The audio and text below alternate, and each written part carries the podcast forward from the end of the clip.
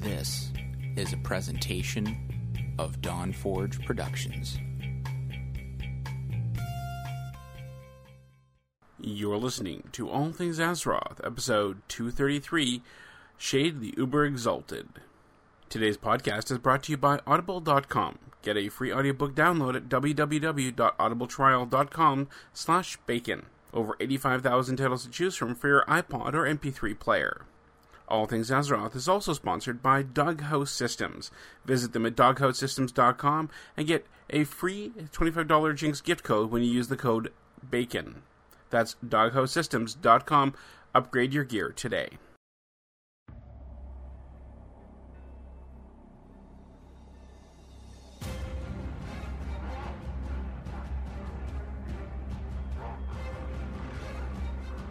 You're listening to All Things Azeroth.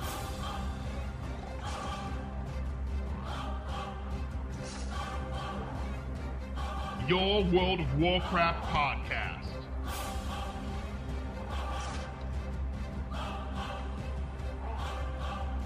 With your hosts, Medros and Shade. And welcome back to another thrilling and exciting episode of All Things Azeroth, your World of Warcraft podcast. I am your host Medros, and with me I have Shade. How you doing there, Shade? I'm doing pretty good this week, actually. I'm glad to hear that you're doing good this week. It's always good when you're good, because that means it's a good time. yes, that's too many goods. So, uh, how has your week been? It's been interesting, very interesting. I got a lot of writing done, which is always good. Uh, we killed Nefarian. My guild killed Nefarian on 25 men, which was fun. That fight is really neat. Um, it's got some interesting mechanics in there. There's sort of some kind of throwbacks to the original Nefarian and Onyxia fight, but there's nothing like really obvious. I, I really like Blackwing Descent because it's such a reference to Blackwing Lair, and I loved Blackwing Lair like back in the day. Anyway, so we killed Nefarian, and we decided to start work on Al'Akir 25, and that fight is I don't even know how to go into that fight. It's it's from a mechanic standpoint, it's sort of like Sartharion in some aspects, and then it's sort of like Malygos in some aspects, but it's like they took the good aspects from both of those fights and, and kind of incorporated them and put this whole wind theme, and then on top of that, the music. The music for the zone is like this really cool flurry of, of violins and cello, and there's just this little theme that plays over and over again. I really love the music in there. I really do. Awesome. Yeah, and then um, let's see. Uh, been doing the Love is in the Air stuff. Gotten absolutely nothing of any consequence so far, except for a lot of Valor points that I don't need. What else? Oh, oh, oh! so uh, I can turn into a dragon now. Yes, I saw that on Twitter. I, I was wondering if you were going to bring that up now, uh, or, or, wait until I was uh, too curious not to ask. So, first off, uh, you, you did not like my suggestion of roleplay potential of the Vial of the, of the Sands.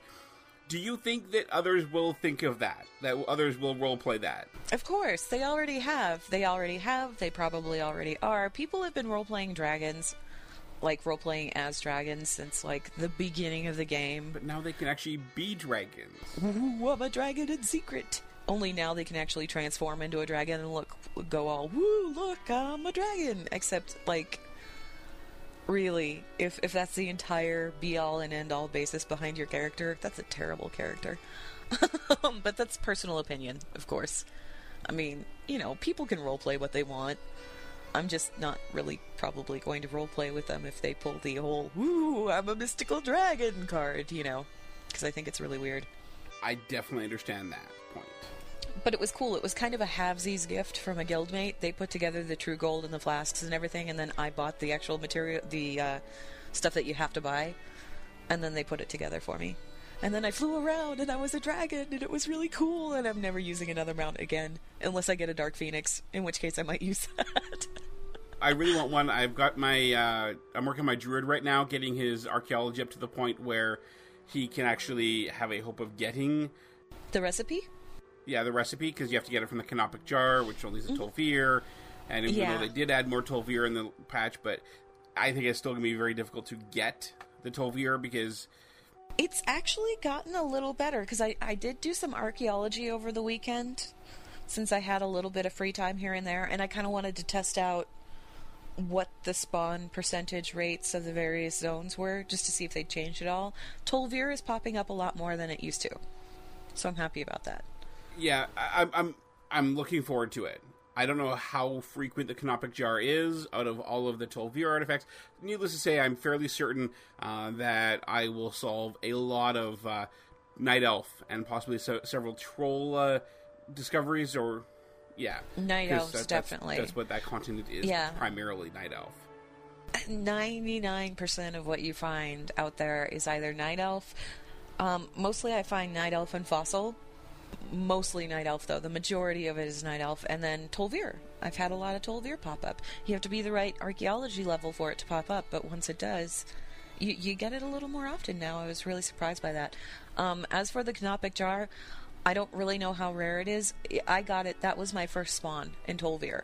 Was the Canopic Jar. Of course, I don't play an alchemist, so it didn't have a recipe or anything in it. It just had a squiggly green thing, mummified organ that was you. But, you know, Well, I'm, I'm excited. It's gonna be it's gonna be fun to do. I've got my like I said, I've got my my my druid currently up to 410. Um, I believe at 450 is when I will start getting be able to get the Tol'vir ones, I believe. And at that point, I will change from Eastern Kingdoms, uh, which I'm more familiar with and, and actually enjoy playing in more, uh, and move over to the uh, the Kalimdor continent for my uh, my the rest of my archaeology until I get the Canopic Jar that'll give me the, the recipe. Uh, one of our guildies in the Heroes of Lordaeron actually mentioned uh, they have been also been trying to get that, and they have uh, been 0, 0 for 2 so far. So I, I've pretty much been focusing on Kalimdor just because I really, really, really, really, really want the bug mount. I think it's cool. I think it'd be cool to ride around on someplace that isn't Ahn'Qiraj. I've loved them ever since AQ40 came out. I thought they were awesome. we've always said you want you wanted to take your uh, AQ mount out of AQ. Yeah, yeah, and this is a way to do that. So I'm I'm I'm farming and farming and farming and farming for that. I got I got the ring of the boy emperor, which is like a caster ring. What really stinks about that ring is if it had agility instead of intellect on it, I would be using that ring right now. Cuz the other stats on it are great. It de- definitely sounds good. I've really enjoyed leveling my uh, my archaeology. I'm actually probably going to spend a bit of time uh, tomorrow or Wednesday on Medros's because uh, he has currently t- the next two solves for the next solve for uh, dwarf and I believe it's night elf or troll is um, the well one of them is word of Empress Zoe or Zoe whatever it is which Oh, is of course the, the, the big, big ticket one, uh, and the other one's like a hundred gold one. So Yeah, I made like I made like 400 gold doing archaeology for a couple of hours. It was crazy. well, uh, on on Arita my druid, I've gotten uh, about four 50 gold ones, couple of twenty five gold, uh, a couple of well probably four or five 10 gold, and a lot of one and five. But I mean, he was only just under three hundred when the patch hit, so. there was there was a, a long way to go between where I am now and where I was, and he also got the clockwork uh, gnome pet. He got the raptor pet. Uh, he got the uh, the one that does the sword dance rare for dwarf. Oh, I haven't gotten that one yet. I want that one, but I haven't gotten it yet. There's a few rares that I am still missing. I haven't gotten to the point where I'm a professor yet. Uh, Gem Jars asks, uh, "Did you go to Outlands for Dread and Orc sites?" Not really. Uh, you can still get. I mean, you still level up just as easily from from uh, you know old you know vanilla level type stuff. So I don't really see a need to go to the uh, to the Outlands to get those those sites. Um, I think they're just a distraction. Yeah, I've gone out there because I want the rares. That's the only reason why I've gone out there.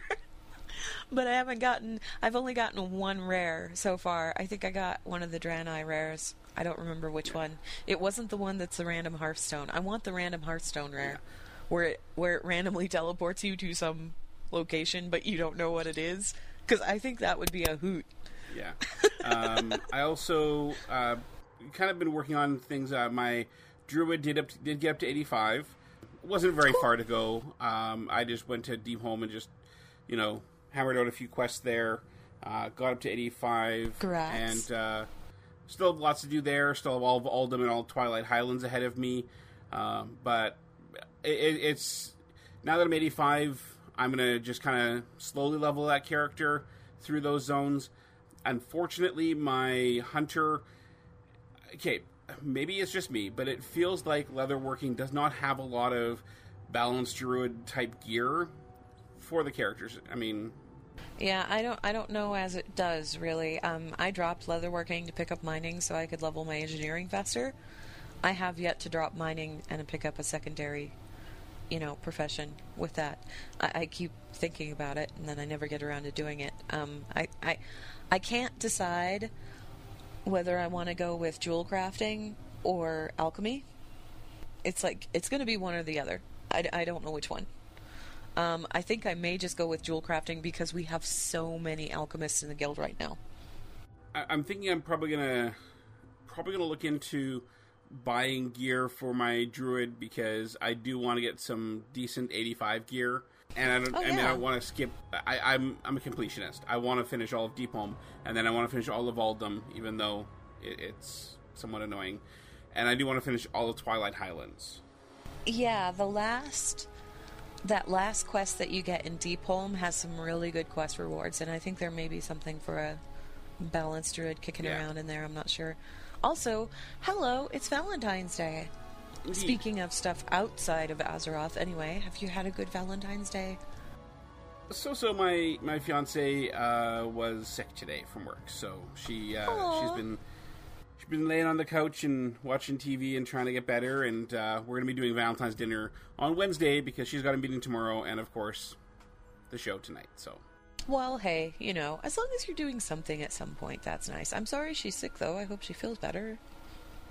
She is feeling a bit better. I'm I'm glad that she did take the time off work because we had a very busy weekend. Ninety nine point nine nine percent of our audience is not going to know what this is, but we, we had a social this weekend. It's a uh, for, to, to uh, sort of a celebration of her brother's engagement and pending wedding kind of thing. It's it's a Manitoba thing. Oh, okay, cool. It- It's Cool. part fundraiser for the wedding, part celebrating for people who aren't going to be at the wedding, and it's very difficult to explain uh, what a social is to somebody who's not from Manitoba. You went to a party. A very big party. It was about uh, 350 people or so. There's silent auction, and there's lots and lots of booze and loud music. It was fun. I- I'd say just leave it as you went to a party, and the party was cool. Yeah, I saw you posting on Twitter. I was like, wow, that sounds like a good time, whatever you're doing there. Yeah, they had some good music. I, I really enjoyed. Uh, I really enjoyed their selection of music. They, they, there's one song they played twice though. It was uh, "Old Time Rock and Roll" by uh, Bob Seger.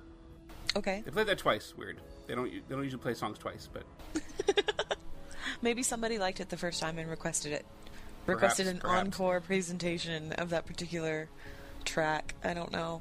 Anyway, and I got a few good pictures, so I was happy. Um, we do have some news to talk about, though. First, though, uh, let's talk about our first sponsor of the night. Now, anybody who has followed me on Twitter or goes to the show website every so often will probably know about this sponsor already. Uh, but we are very happy to welcome the great Audible.com to our uh, to our show as a sponsor. They make well, they provide a lot of different audiobooks. For you, the listeners of All Things Azeroth, Audible is offering a free audiobook download with a for- free 14 day trial to give you a chance to check out the service. Now, they only have one Warcraft book, but they have lots of fantasy and sci fi books. We definitely want you to check them out, and uh, I'm going to play a little bit of a sample of the one uh, that I'm seriously considering getting as my uh, free trial book because I, I mean I'll be signing up for the service beyond the free trial, but uh, this book is is the one Warcraft book they have uh, that is Stormrage, which written by of course Richard Knaak, and uh, it's a really good book. The narrator I think is really awesome, so I'm just going to play a little bit of that here. striking outfit that marked him not only as a druid, one of the revered keepers of nature, but clearly one of high standing, perhaps even an archdruid. The night elf had a broader, more mature visage that gave him more individuality. He also wore a thick green beard. His glowing golden eyes, almost as arresting as his antlers, were plainly visible even from far away. The coming of the night elf caught Thura's breath. Unarmed, he leaned close to the male orc to whisper something, and his very presence seemed to assure the battling champion. Already the victor over many demons by himself, the older orc looked confident that he and the night elf would surely be able to stand against the bloodthirsty throng still converging on the spot. Behind the orc, the night elf's hands suddenly filled with a long wooden staff. He raised the staff high, and as he did, the closest end suddenly sharpened to a wicked point. In front of him, the orc slashed at as as those who've read the book already will know, that's from uh, Thura's dream in in Stormrage, and the at the very beginning. Yeah, it, very I, beginning I of the book. I think it's a really good narration of the book. What do you think, Shade? I like the narration. I like the book. I think that the book is a really good book. Um, the thing that I like about audiobooks over regular ones, I mean, don't get me wrong, I am a book collector. I have a gigantic library of paper books, but I love the audiobooks because I can play them in the car like when I'm driving or making a long drive somewhere, or you know, just traveling in general, I can pop that in, listen to it for a little bit, and you know, there are a lot of people that get their reading done that way instead of you know picking up the paper book and sitting down and actually reading through it. But um, as for Stormrage, I, I this this is the book that covers the Nightmare War. If you wanted to know what happened with the Green Dragon flight, this is the book you want to go get. Some people had problems with it. I had a few little quibble issues with it, including Fandral because I think he got a poor treatment in the book, but that really doesn't have much to do with the book itself or how it's written. I think the book is written very well, and I liked the story that was presented in the book. It's just that I wish that the creative development department had taken a different direction with Fandral, if that makes sense. It does. But yeah, Audible. Definitely pick up Audible. Try the free trial. Try try you, I mean, you get a free audiobook. That that is not like any minor thing. That's actually a pretty cool thing that you do get a free audiobook out of it. And heck, you know, there's only one Warcraft book out there, which is kind of unfortunate. I don't think that they really have that many audiobooks of the Warcraft novels out right now. I wish that they'd release more of them. But they do have, Audible has a ton of sci fi and fantasy and everything else. And probably over the next couple of weeks here, you'll be hearing my recommendations on that matter because I like I said, I collect books. I have a lot of authors that I read religiously. So yay. Shades Book Corner. we re- you know we're recommending Stormrage. It's the the Warcraft book they have there. Hopefully they'll get more Warcraft books as they go on. I'd love to see or hear a a narration of Shattering, um, or you know almost any of the you know. Oh God, I'd love it if they'd come out with an audio version of the Shattering. That would be. Here's what brilliant. I would love to have: Chris Metzen narrating of Blood and Honor. I would l- I, I would love that. It's his book. I, he's the one I would want to hear uh, hear narrating that. That would be so so awesome. Yeah. Well, and he has such such an evocative voice anyway. Hearing him do an audiobook and do all the voices would be really cool. I'd love to hear him do uh, Lord of the Clans just because, you know, Yeah. he does Thrall. So it'd be cool to hear Thrall talking. Rise of the Horde, that's another one I'd like to hear him do because the whole point of Rise of the Horde, it's actually Thrall narrating the story. Yeah. So that'd be awesome. Def- definitely It'd be a perfect book for for Chris Metzen to narrate, or pretty much any Warcraft book. I mean, you know, the, the, you know, maybe not the uh, uh, Cycle of Hatred because that's mostly Jaina. Not really a lot of Thrall in that book, but I, there's a lot of books that I'd love to see that, that are in the Warcraft universe that I'd love to see, hear Chris Metzen narrate. Uh, so hopefully we'll see some more of those up there. But you don't need to go with just our selection. There's a lot of different books you can get. They have over 85,000 different books on Audible. Um, we definitely want you to check them out. If you go to audibletrial.com slash bacon, yes, bacon, that's again audibletrial.com slash bacon, or you can check the show note in our link, the link in our show notes at uh, allthingsazeroth.com. And you can go there, get a free trial, 14 days, you get the, the free audiobook, and you get to keep it even if you don't keep on with the service. But it's it's really reasonable. It's only $15 a month. You get one book a month.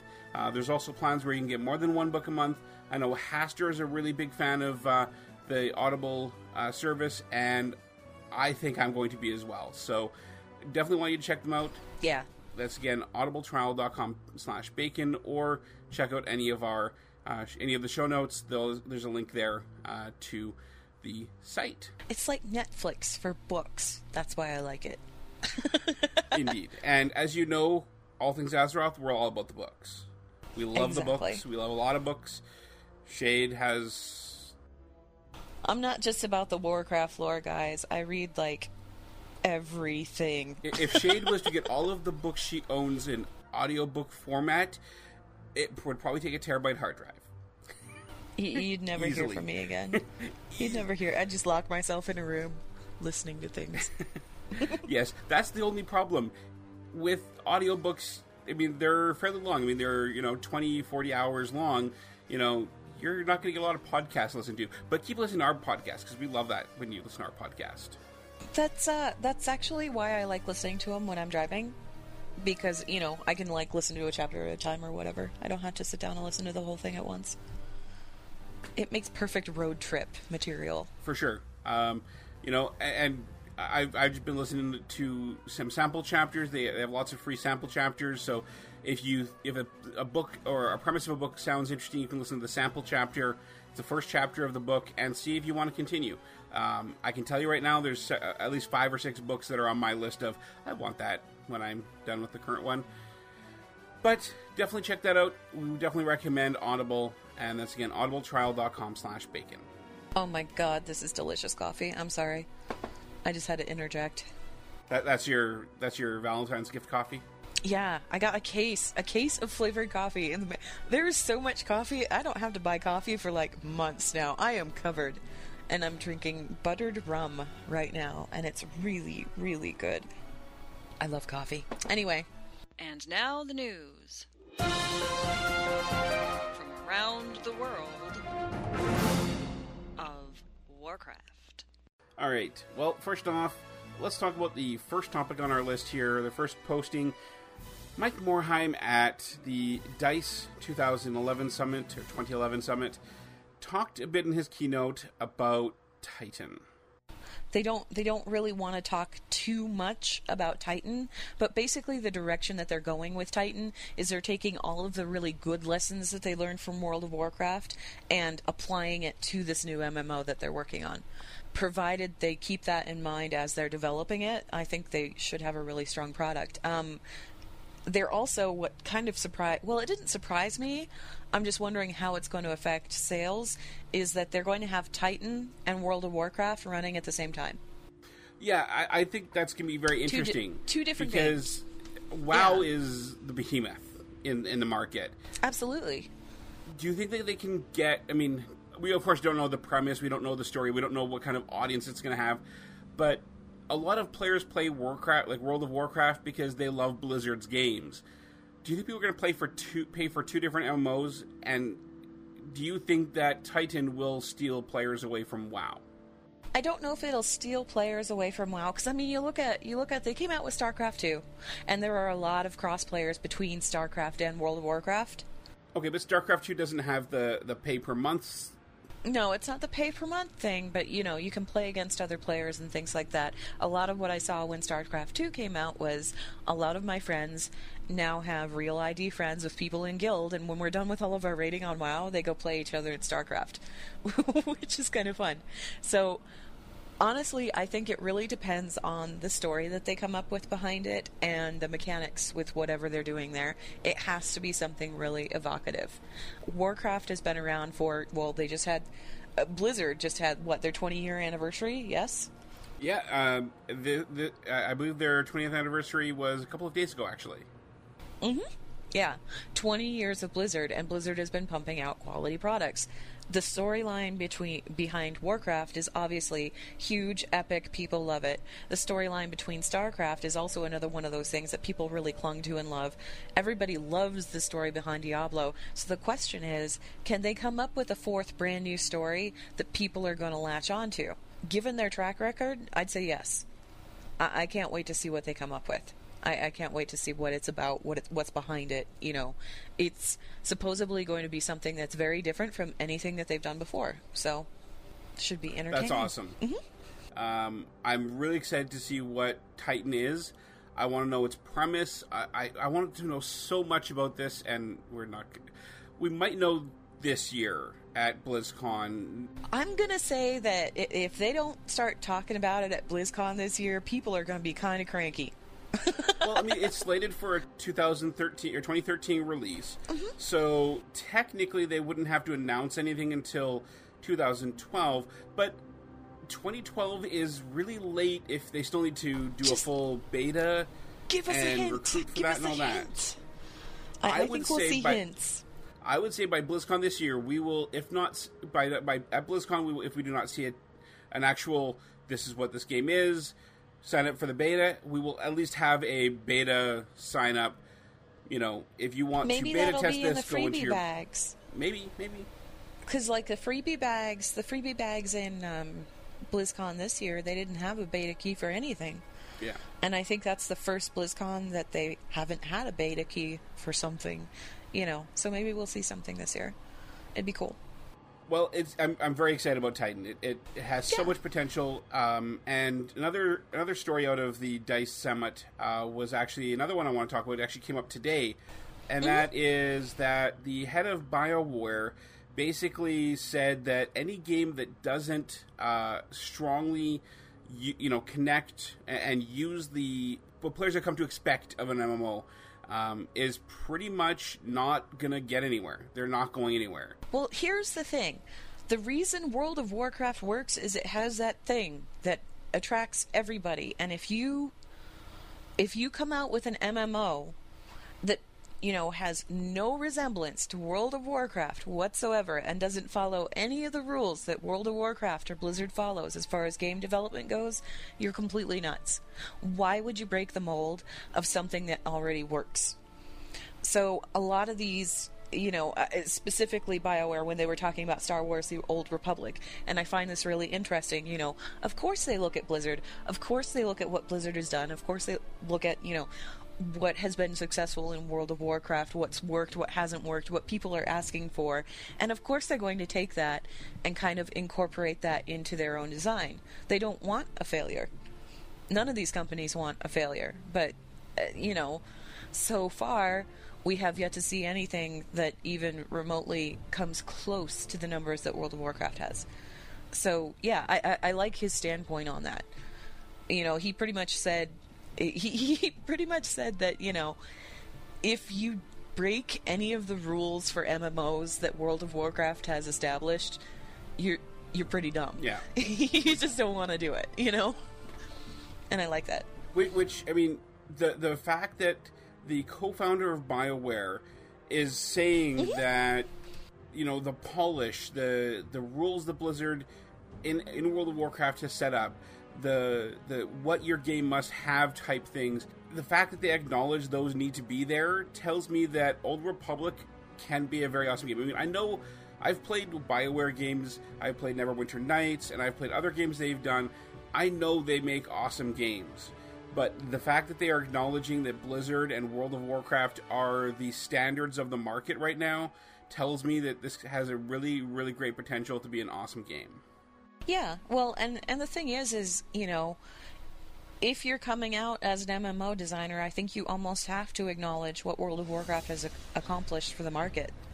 Because MMOs, I mean, yes, EverQuest was huge, but World of Warcraft pretty much stomped on it and then ground it into the ground.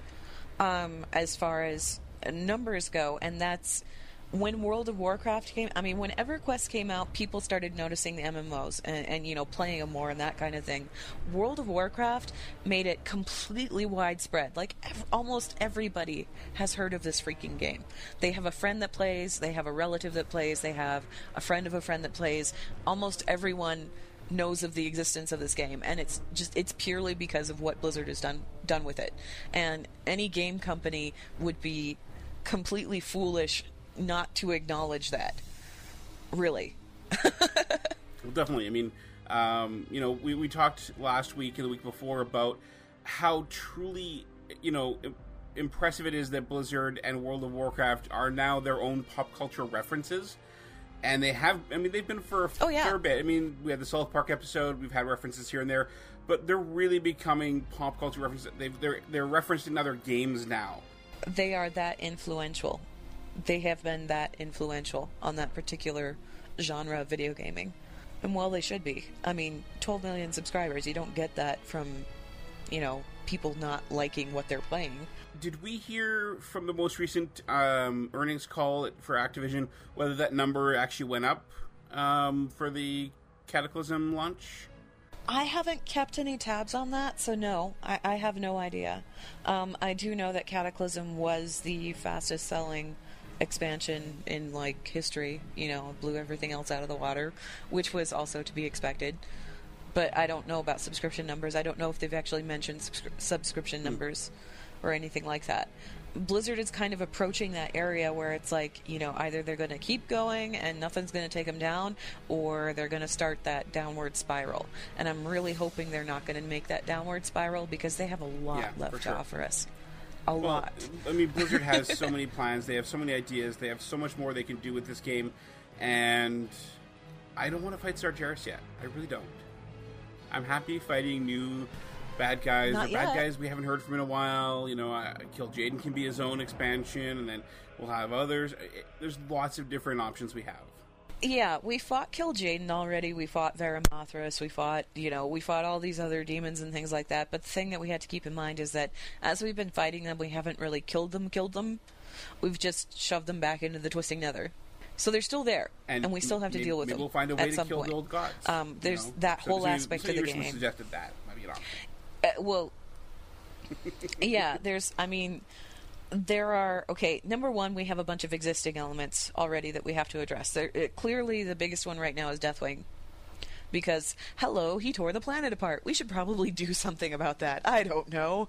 Call me silly. Number two, Argus. Argus is one of those places that we haven't actually, you know, touched on or anything, but it's the homeland of the Draenei and the Eridar. And there's that whole, you know, storyline with the Burning Legion. Number three was like, or four. Is that four? I don't know. I lost count. Anyway, Emerald Dream. We still have that whole thing with the Emerald Dream and the old gods, which leads into the old gods themselves. We still have that whole bit of, you know, how many old gods are there? What are they up to? That in and of itself could make another expansion. We're looking at however many countless worlds we haven't seen yet. Presumably, Alleria and Turalyon. Uh, I don't even know how to pronounce his name. Turalyon, Thank you you're welcome. him. They're out there wandering somewhere. Um, they went through a random portal. We haven't heard from them again. I am presuming that they're somewhere. Maybe we'll see them in the future. Maybe not.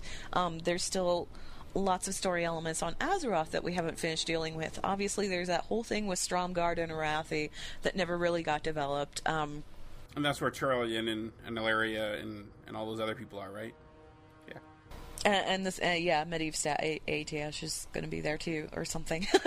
Man, that's gonna be one heck of a patch. Yeah, exactly. Um, there's also the possibility that there may be continents on Azeroth that we have not discovered yet. And, and we just haven't seen them yet. There's the whole possibility of there actually being a Pandaria somewhere. Although, you know, they keep saying, oh, no, no, no, that's not going to happen, not going to happen. Well, it could. It could someday. Um, Azshara, we actually have to deal with Azshara. Uh, and then on top of that, I mean, seriously, the amount of lore that we still have to deal with is huge. And then above and beyond that, um, I was explaining this a little bit before we started the show. There's this thing with story development where, as the story develops, you introduce new characters and you introduce new villains. The Lich King, Arthas, that wasn't actually introduced in the Warcraft storyline until Warcraft 3. It wasn't part of the original storyline. It was just something that they brought in. There is no reason not to believe that they're going to keep bringing in new story elements, new villains, new everything else, new big bad guys as we go on with our adventures in Azeroth. So I, the possibilities are endless, really. Definitely, definitely. Yeah. Well, let- let's move a little bit along here. Mm-hmm. Are you in favor of Blizzard changing the requirements of, of achievements and removing titles from people and, and rewards from people, or, are you one of the people who feels that they should have kept exalted as it was and, is, and as it has been reverted to, or do you think that you know how, where do you stand on that, Shade? this is kind of an iffy topic for me. When I got the Exalted title, when I got my 40 reputations to get the Exalted title, way back when, I did it before they even introduced the Argent tournament. I did it before they even introduced Icecrown and the Icecrown factions. I did it when I had to go grind out Goblin factions and get them to Exalted by doing endless runs in Dire Maul. so, to give you an idea of how difficult it, it on the level of difficulty between nothing and the insane, it, it's somewhere in the high to uh, middle to high category of difficulty. It, it took me a while to grind all that stuff out. And then they came out with the Argent tournament. When they came out with the Argent tournament, suddenly, and, and Icecrown Citadel, you had a lot more factions to work with, and it was a lot easier to get that 40, and a lot more people started running around sporting the Exalted title. I had no problem with that. You know, I was kind of okay with that, but at the same time, I was like, well, shouldn't it still retain the same difficulty? You know, but I guess, you know, we're in the same expansion. It should stay at 40 Exalted reputations, because that is quite a chunk. That is a giant chunk. However, when we got into Cataclysm, they introduced a whole nother set of brand new reputations, and it made it that much easier to get that title. At that point, it was like anybody that started, they made it so easy to get reputation in the game that anybody could get the Exalted title. It wasn't really a badge of pride anymore, anybody could do it. I think that their choice in bumping it up to requiring 50 reputations was valid. Absolutely. Because that title should be hard to get. I do not agree, however, with them taking the title away from everyone that had earned it previously. There's something like really wrong with that. And I'm glad that they reverted that portion of it. I wish that they could change the requirement to requiring 50 reputations while leaving those of us that earned it at 40 reputations with our titles. But they can't, you know, that's just a mechanics thing. They can't mm-hmm. do that. So I'm glad that they reverted it because I those of us that worked very hard to get those 40 reputations deserve to keep our titles. So, did period. you lose yours, or did you already have the 50? Uh-uh. I already had the 50. I, I, now, keep in mind, I had 40 reputations before Trial of the Crusader came out. By the time I finished Icecrown Citadel, before Cataclysm even came out, I think I was at like 43 reputations. And then they added how many new ones in Cataclysm, and then they also made it how much easier to grind rep with the Steamwheedle Cartel. So all four of my Steamwheedle Cartel factions are now maxed instead of just two. And then I have most of the reputations from Cataclysm. I'm missing two of them, but I'm sitting at 50 reputations right now. So I didn't lose my title. Are you insane yet? Uh uh Are you kidding me? I'm not even. No, I'm not going there. I am not going there. I no. I am a Why not? Bloodsail Admiral. I did get Bloodsail Admiral. Um, I got it before Okay. before they even put the achievement in for it. I got it just because I wanted the hat. I thought the hat was cool. I was like, "Ooh, it's a hat that can summon a parrot. This is awesome." So you already got the Bloodsail. You already got already got all of Steamwheedle taken care Mm-hmm. of. All you need now is Darkmoon Faire and Ravenholdt. Easy. Ravenholdt. I am s- Ravenholdt's super easy for you. Well, I'm sitting at Ravenholdt right now. I am sitting at. I am just short of revered with Ravenholdt. Like I'm sitting at the cap for honored, and then I. All I have to do if I want to get exalted with Ravenholdt is start turning in junk boxes. It's just a matter of I don't have the time or the inclination. I really don't. I, I just don't. And then Dark Moon Fair, I don't even want to talk about Darkmoon Faire because you have to turn in so many Darkmoon decks that it's absolutely insane. Which would be why the title is the insane. So you know yeah, uh, we have actually a guildie in, in Heroes of Lordaeron they're trying for the title. is trying for it. Yeah. And um, they're still level 80. They haven't gotten past 80 yet. Yeah, it is. It is difficult.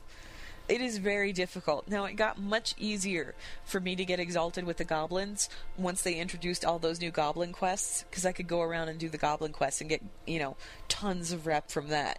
So that wasn't that difficult. But Darkmoon Faire is still a gigantic pain in the you know what. And uh, Bloodsail. Blood, st- Bloodsail can still be difficult because the guards in Booty Bay are now level 85. So killing them, not quite as easy as it used to be. And then the other thing that you're looking at is Ravenholdt. You still have to have a rogue that can pickpocket all those lockboxes. And, you know, if you are not a rogue, you need to pay one a sufficient amount of coin for them to do it for you. But you're a rogue. You don't need another rogue. No, I don't need another rogue, but I also, you know, I, I, I, I need my motivation, and that I currently do not possess, so I'm not even messing with it. But you could be, be insane, Shade. Uh You'd huh. be so awesome. Nope. totally not doing it. All right, all right. I give up. I give up. All right. So, I want to talk a little bit about a post that Mr. McCurley posted predicting BattleNet's social future. Now, Yeah. I believe this ties back to a recent uh, WoW Insider show where he was talking about his thoughts about a, a, a, BattleNet 3.0 and beyond. Now, the the summary essentially of this post is trying to predict what Blizzard will do next with BattleNet, how they might expand it and and go beyond what it currently is. What do you think of his ideas? Well, the problem is, is he's saying take everything good about Facebook and Steam, like the sharing aspects and the friend aspects and all that other stuff, and think of that in terms of what BattleNet could be, and you're looking at what BattleNet might be morphing into. However, I'm just not really that huge of a fan of Facebook, and I've never used Steam. I have no idea what it is, so none of this really affects me directly. I don't even use Real ID. I don't know anybody in game well enough to actually give them my email address and let them add me as a Real ID friend. I, I like my privacy. I enjoy my privacy in game. So the the the social aspect of everything is just kind of it's like okay well if it's there that's cool. Um i hope that they don't make it mandatory because i don't really want to use it. But you know i think it's interesting how they've got games interlinked. That was the part of it that i thought was really kind of entertaining to me was the fact that you know now they've got it set up so that if you have friends that just play StarCraft, you can talk to them while you're playing World of Warcraft. You're playing two different video games, and you can still chat with each other. That's pretty cool, you know. I just, it's cool. It's not for me, but it's cool. So I, I can't wait to see what they do with BattleNet. It's an interesting little thing that they've got going there. Do you think that they might allow other Activision games to uh, add themselves to BattleNet so that it would be more of a Activision wide instead of just a Blizzard wide network? You know, that's a really good question, and I don't know if I have an answer for you on that. Um, Activision and Blizzard, it is Activision Blizzard now, right? Yep. But Blizzard still very much operates independently as its own entity. It doesn't really have anything to do with Activision or Activision's games. It just sits there quietly, making gobs and gobs of money under the Activision label. Everybody that's in charge of, at Blizzard is still in charge at Blizzard. Nothing really changed when they merged with Activision. I don't really see them taking any games from Activision's library and making them available on BattleNet. I think that it's kind of a Blizzard proprietary thing, and I think as Blizzard comes out with new games like Diablo 3, like Titan, like whatever they. Uh, there's still another unnamed game that they've got out there that we've heard nothing about. But they're hiring for it. If you look on their hiring page, there's um, a hiring listing for the next gen MMO. We know that that's Titan. And then there's a hiring for an as yet unnamed title. We don't know what that is. Is it another, you know, is it another strategy game? Is it another MMO? Is it a no idea. But as Blizzard comes out with more games, I think they're going to interlock those games together. I don't think that they're really going to merge with any other games that aren't under the Blizzard label. I, I, I'm, I'm, let me make a prediction right now. The next version of BattleNet will include the upcoming release of Guitar Hero. yes, I know, I know. yeah, I was gonna say, uh, what what upcoming release? they kind of canned that title. I was surprised that they canned it too. I was really surprised to hear that that Activision decided that they aren't going to be doing Guitar Hero anymore. I, I didn't realize that it had been doing so poorly. I think mostly because I'm still living in a world where all my friends are like, "Let's get together, play Guitar Hero, yeah, rock," you know. They think it's cool. Apparently, it's not really that cool anymore. So, news to me. Tahara says, "Please, dear Lord, not uh, give us a Warcraft four. Not going to happen. Uh, not while WoW's still running. I, I don't see that. No, I don't think they're gonna. I, I don't think they're gonna give us a Warcraft four until World of Warcraft is over with, and even then, is it's going to be a matter of are they going to give us another MMO, like another Warcraft MMO, or are they going to give us another Warcraft strategy game? Don't know yet. Uh, we'll have to wait and see. we have a segment, don't we? We do. Uh, but first, Yes, my good man, I have definitely got what you need. Gaz is awesome. That was obviously Gaz from the Obscure Cast. Well, it wasn't obviously him, but it was Gaz.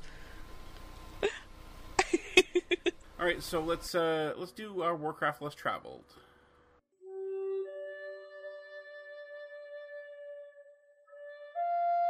Warcraft Less Traveled. A World of Warcraft time capsule dedicated to the exploration and discovery within WoW. Alicia's poem and other secret quests of the heart. Let's see. Dearest Myra, it is at the end of this day of chocolate heart gifts, Valentine decorations, and secret admirer love poems that I write you this letter. Myra, I am not good with words, but I thought that by maybe sending you this note, you'd somehow take notice of me. You are a vendor. No, no. You are a gracious vendor of delicious bakery items, and I watch you work tirelessly, walking your magical, heart shaped path between the Ironforge Bank and the auction house. Me, I'm just Skolnick. I'm just a simple traveler, but I've sent you endless letters about the hidden secrets and forgotten destinations around Azeroth. There were details on getting to the Ironforge airport before flying mounts, and I've even risked my sanity by exploring the haunted depths of the Karazhan crypt. For nearly a year, I've shared some amazing details on the less traveled areas of Azeroth. But, sweet Myra, have you even noticed me? Just last week, you greeted me hello and told me you baked fresh bread just this morning. Was this because you knew I'd returned Ironforge? If you remember, I even bought a bag full of Mulgore spice bread, even though I knew that I would just vendor it down the street with that crazy pie vendor. It's strange. No, no. No, it's silly, I know, but I just had to speak to you again. And I'm sorry, I realize that this letter is rambling, but on the special week when love is in the air, I thought I'd write to tell you about something magical I found while traveling out in Stormwind. I ran across a young girl named Alicia in Stormwind Keep. My rusty compass gave me the city coordinates of 81, 28. She looked troubled, as though her eyes had seen much pain and sorrow in her young life. The little girl looked up and handed me a folded letter. Her name was Alicia. Alicia smiled, sadly though, and said to me that she wrote this letter for a friend named Kaylee. Kaylee was far off in the outland city of Shattrath. Alicia said that her mom believes that she's too young to take a poem to Kaylee far off beyond the dark portal. I gladly accepted this task. I must admit, sweet Myra, I read a bit of Alicia's poem while on my way to deliver it. It was beautiful. Words from the heart. I made my way to Shattrath and found Kaylee in Aldor Rise at coordinates 32, 27. Kaylee was touched by the poem and thanked me. I felt elated that I could help them, and I wish that someday soon, dearest Myra, you too can explore Azeroth with me. But until then, I hope you read this letter after your workday of selling Ironforge bread, and I know now there's something I could write in the letter to tell you that I've always wanted. It's that. It's that. Oh, who am I kidding? I don't think I have the courage to send this. Who knows? Maybe next year. A quick footnote. The in game level 60 quest, Alicia's poem, is a tribute to the real life 28 year old player named Dak Krause, who died of leukemia in August 2007. His character was named Kaylee and can now be found here in Shattrath as a lasting memorial to his memory. Kaylee appears wearing the same armor he had last equipped.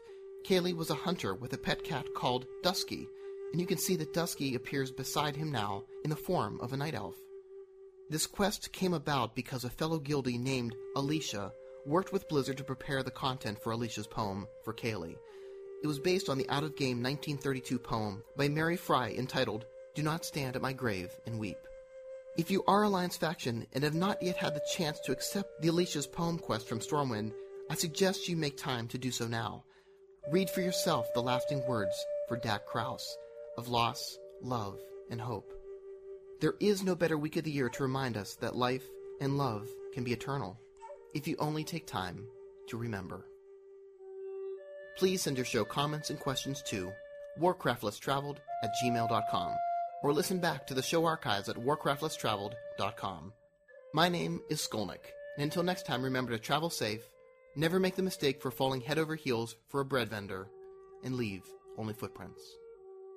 I actually did that quest on my uh, on my priest the other day, and thought back to the, the several times that quest has been mentioned on the show. So, uh, thank you very much, Skolnick, for that. Yeah, thank you. Um, number one, I love that quest. Number two, Myra the bread vendor. Really? I love Myra. I bring her up often, every now and again, in articles that I write. I'll just like slide in the bread vendor in Ironforge, and everybody knows who I'm talking about. Skolnick, I, I didn't know you had feelings for Myra. I'm sorry, I did see her with the pie vendor the other day. My apologies.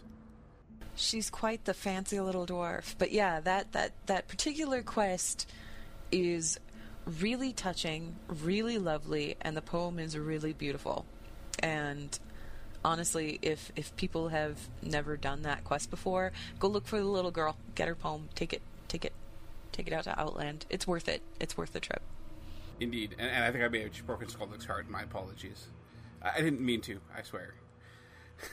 but uh, um, before you continue on, um, in relation to our the previous sponsor message I mentioned, Audible, uh, I've now made, created a uh, a forum on the Dawnforge website. That's thedawnforge.com, uh, where people can discuss their recommendations for or, or thoughts on Audible uh, books. And if you have any recommendations you uh, you have that you want to pass along to other readers or other listeners of the shows, definitely check that out. That's again thedawnforge.com. It's a book club forum. Yay! And maybe I you'll love become a show someday. We'll see. You have a trivia question, don't you? Yes, yes, I do. Um, this week on Know Your Lore, I actually went back and touched in with our little wind chimey friends, the Naaru, and had a uh, chat about their possible motives and their possible, you know, what their connection is to the Titans and what their connection is, what they could possibly want with Azeroth, right? Anyway, so um, obviously the header image for it was a header image from a previous article that I had done where I said that Elune was a Naaru. Now, for those of you listening at home, that image, the header image of Elune in the temple, yeah, is completely made up. Me and and, and my friend World of Warcraft, we had um, a meeting with another friend of ours, the WoW Machinima tool and Photoshop and we made a delightful image that everybody seems to think is really real. So I did a really good job with it. I, I'm, I'm giving props to myself for that. But yeah, it's not real. It's really not real. But I decided to use it on there anyway.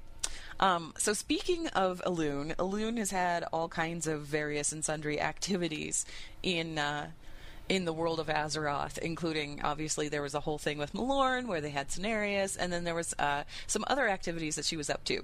Um, and what I want to know is uh, there was a creature that Elune transformed into a demigoddess as as a reward for her service to Elune, and I want to know who who that is. Um, we've actually seen her in game now. We did not see her in game until Cataclysm, so there's your hint.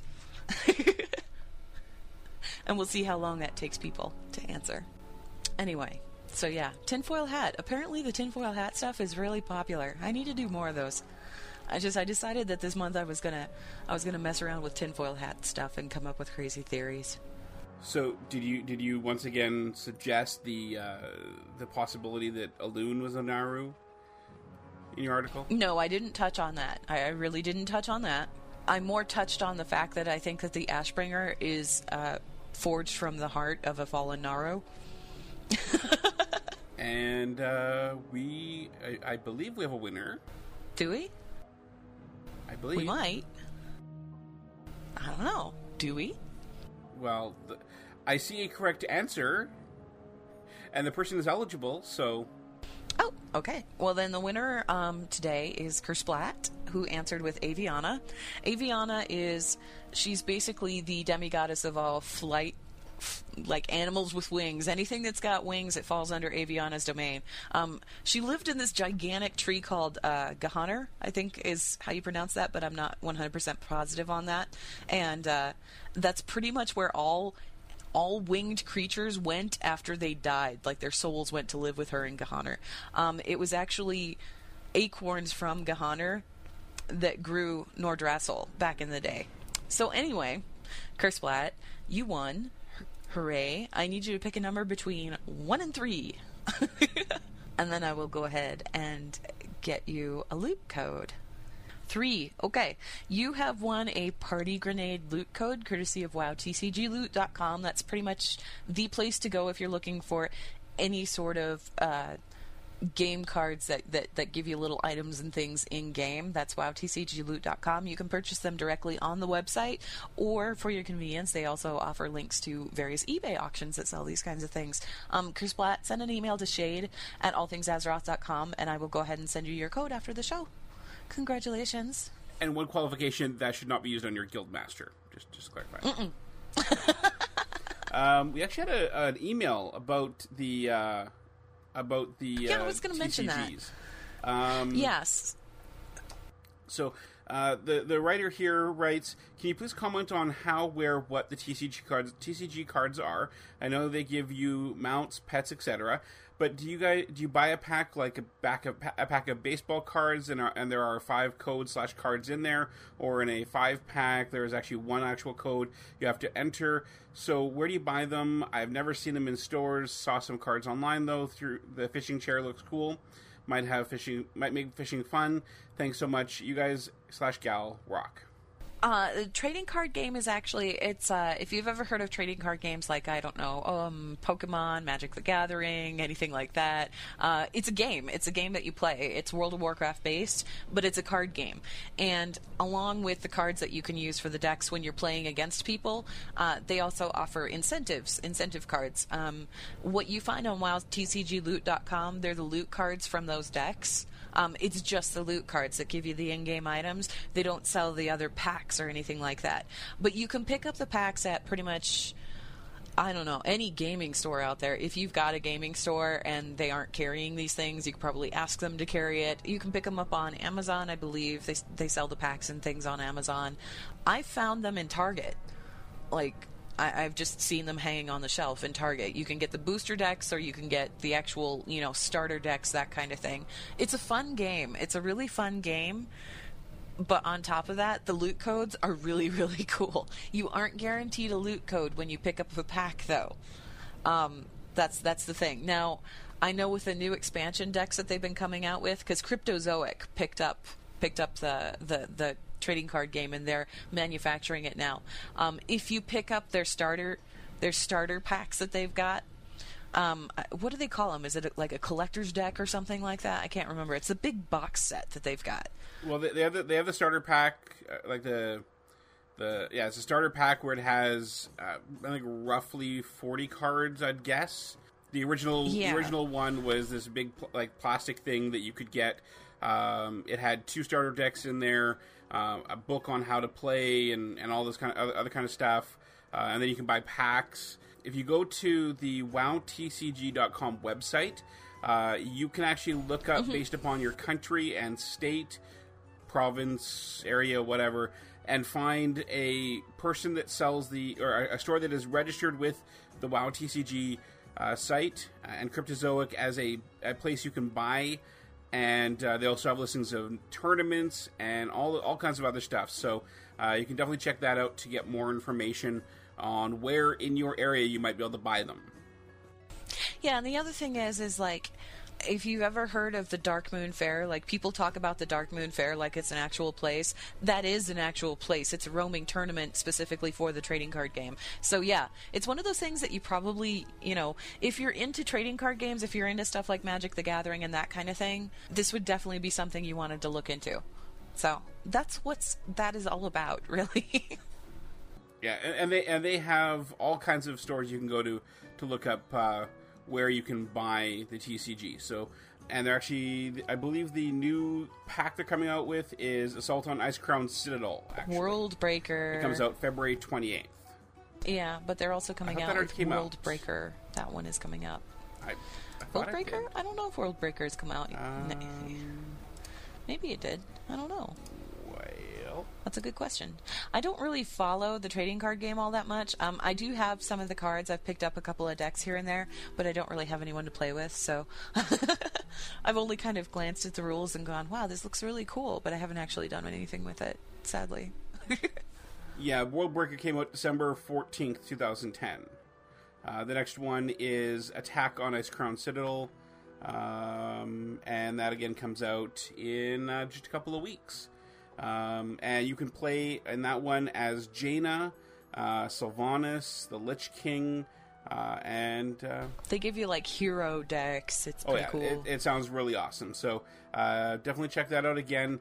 WowTCG.com for all the information you need about the WoW trading card game. Now uh, we have one more sponsor I do want to talk about, and that again is Doghouse Systems. Doghouse Systems is a maker of, an, of awesome gaming PCs. I'm sure you've heard about Alienware and other makers of computers, but Doghouse makes computers that are, that are specifically made for the gamer market. Uh, the Armor series of computers is a line of computers that are perfect for playing WoW or even the newer games like Black Ops, StarCraft 2, and more. Check them out at doghousesystems.com and use the code BACON to get a $25 Jinx card when you buy a new PC. Again, that's doghousesystems.com. All right. Uh, so I do actually. I totally wish. I'm Sorry. I was gonna say I totally wish I could afford a new gaming system right now because my computer's been acting fidgety and I'm not sure why. I need to take it apart and poke all its bits and see if I can get it working again. You need to poke bits. Yeah, it's been acting fidgety. Like when I start it up, it says that there's no hard drive installed, and then it just starts up like normal. I'm like, well, that's interesting. Why do you do that, little computer? And I think maybe something got knocked loose or something. I need to fiddle with something in there.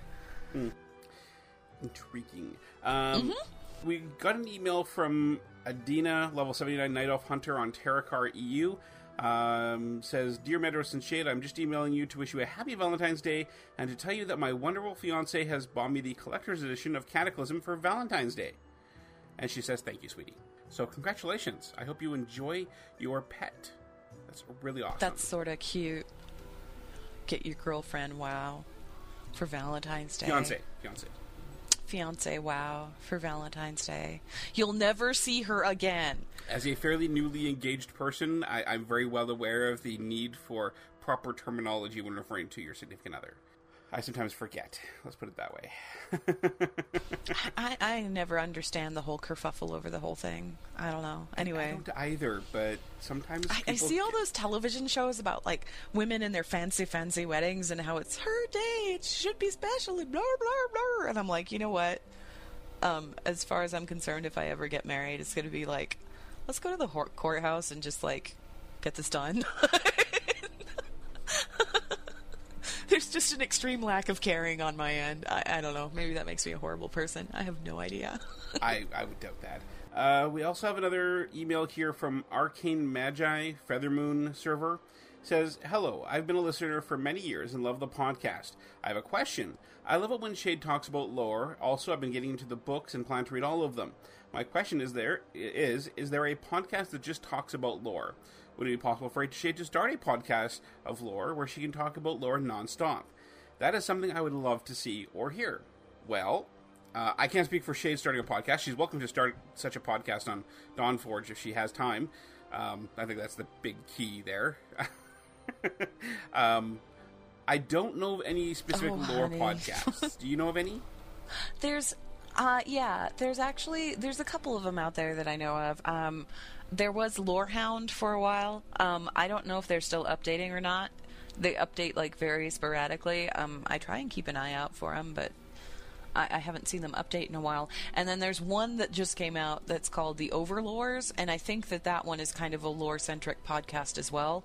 Um, most of the other podcasts that you've seen out there are kind of they do a little bit of everything, kind of like we do. So so I haven't actually seen any that are like completely devoted to lore. And if there are any out there, oh my gosh, please feel free to write in, let me know because I'll probably listen to you. Yeah. Um, actually, the Overlords is sort of lore. They they're basically leveling Worgen as a five person group and Oh, yeah? talking about the lore and the story behind each quest and the story as it progresses. As See, they go that's pretty from cool. one to eighty-five. Yeah, that's pretty cool. I, I that's something I can get behind. That's definitely lore related. So yeah, I would recommend checking them out. Um, and like I said, Lorehound, Lorehound talked about lore for quite a bit. Um, I I really I don't know if they're still updating or not. I haven't seen an update from them in quite some time. So I don't know if they stopped updating or whatever. And honey, if I had the time in the day to do a lore podcast, I totally would, but I do not. I personally would love to see a, a, a podcast with you and Gracier, uh, or you and Matt Rossi. That those would be awesome. Yeah. Um, however, speaking of Matt Rossi and Gracier and, and and lore, Group Quest this Saturday is going to be very interesting, and it's going to be a lore fest, a complete and total lore fest. So you may want to tune in for that one. if you want an example of what the uh, what a lore podcast would be like, definitely tune into uh, Group Quest number uh, seventeen. I believe the title will likely be "Return of the Lorgasm." Let, let's put it that way. Something like that. I don't know because it's going to be me, it's going to be Rossi, it's going to be Gracier, it's going to be. is Matt it just us three? No, Matt and McCurley McCurley. McCurley, because McCurley McCurley loves a good conversation about orcs. So it's funny too because I'll be talking to McCurley and we'll be talking about you know game development and other various things, and then all of a sudden we'll we'll start talking about orcs out of nowhere, and it'll just evolve into this lore conversation. I'm like, where did that come from, McCurley? Yeah. I didn't know you had that in you. The Lore Keepers was a podcast a while back. Um, Lore haven't Crafted apparently had a podcast, but I Yeah. don't know if any of them are, are still in in in, in production. Um, and ironically, the top top lo- result on Google for Wow Lore podcast. Guess which one it is? Us? Yes. Yeah, kind of figured. Yeah. Uh, I do Azeroth love is me the star lore. result. Ironic, isn't it, that on my results on my laptop, it comes up with my podcast. Yeah. Almost like they know who's searching. But Google would not do that. They're too good for that. Anyways, but yes, uh, definitely uh, check out this come, this week's uh, uh, Group Quest podcast. It will be awesome. Um, that will be recording on Saturday about 2 p.m. Central Time, and it's awesome. That's the thegroupquest.com for the website if you want to download it after, or you can do, join us live on Saturday at the, uh, dawnforgelive.com. What time is that going to be on Saturday? 2 p.m. Central Time. Okay, just so people know, 2 p.m. Central. Tune in. It's sure to be Yes. lore-tastic. Oh, oh yeah. It, it, lore, lore. Oh boy, lore. Let's see here. Um, we got a few emails this week regarding the the comments, the discussion we had last week about gold selling and gold farmers, and a lot of people wanted us to, to make sure to point out that most gold sellers don't get their gold from having people farm it up in game. They farm it up by hacking accounts. Yeah, pretty much. Um, if your account is hacked, the first thing that happens is all of your gear is sold, and any gold that they make from that, and also from whatever you happen to have on your character at the time, is immediately shipped away, where it is sold to unexpecting people. Or, un- well, I guess they are expecting. They're expecting gold, and that's what they get is gold. The whole gold selling process is really shady. Shady. I don't recommend doing it at all, ever. Don't, because you're supporting people hacking, and you're supporting cheating, essentially. So yeah, I I don't really care how desperate for gold you are. Go go go do some daily quests. You can make a lot of money doing daily quests. It takes like an hour. There's so many different alternatives to make gold right now. Do some archaeology. You can make some gold that way. I made 400 gold. Woo! Yeah, for sure. Um, but uh, yeah, I mean, really, that that's the one thing people we need to make sure that people understand. Uh, It is not a, uh, it is not what you want to be doing when you're you're stealing from somebody else. That's essentially what you're doing. You're paying somebody. Well, you're not stealing, but you're paying somebody else to. So you are essentially the result, the reason they're stealing. Um, so don't buy gold because that that guild master of yours or your friend who got hacked. Guess what? Yeah, that's that's your gold. That's that, that's their gold you're spending right now. You're buying. you bought their gold. How bad do you feel? So yes, Blizzard will restore accounts and they will restore guild banks. The fr- I mean, I, I've had I had a guild master who got his account hacked. I've met I've had friends who've had their accounts hacked.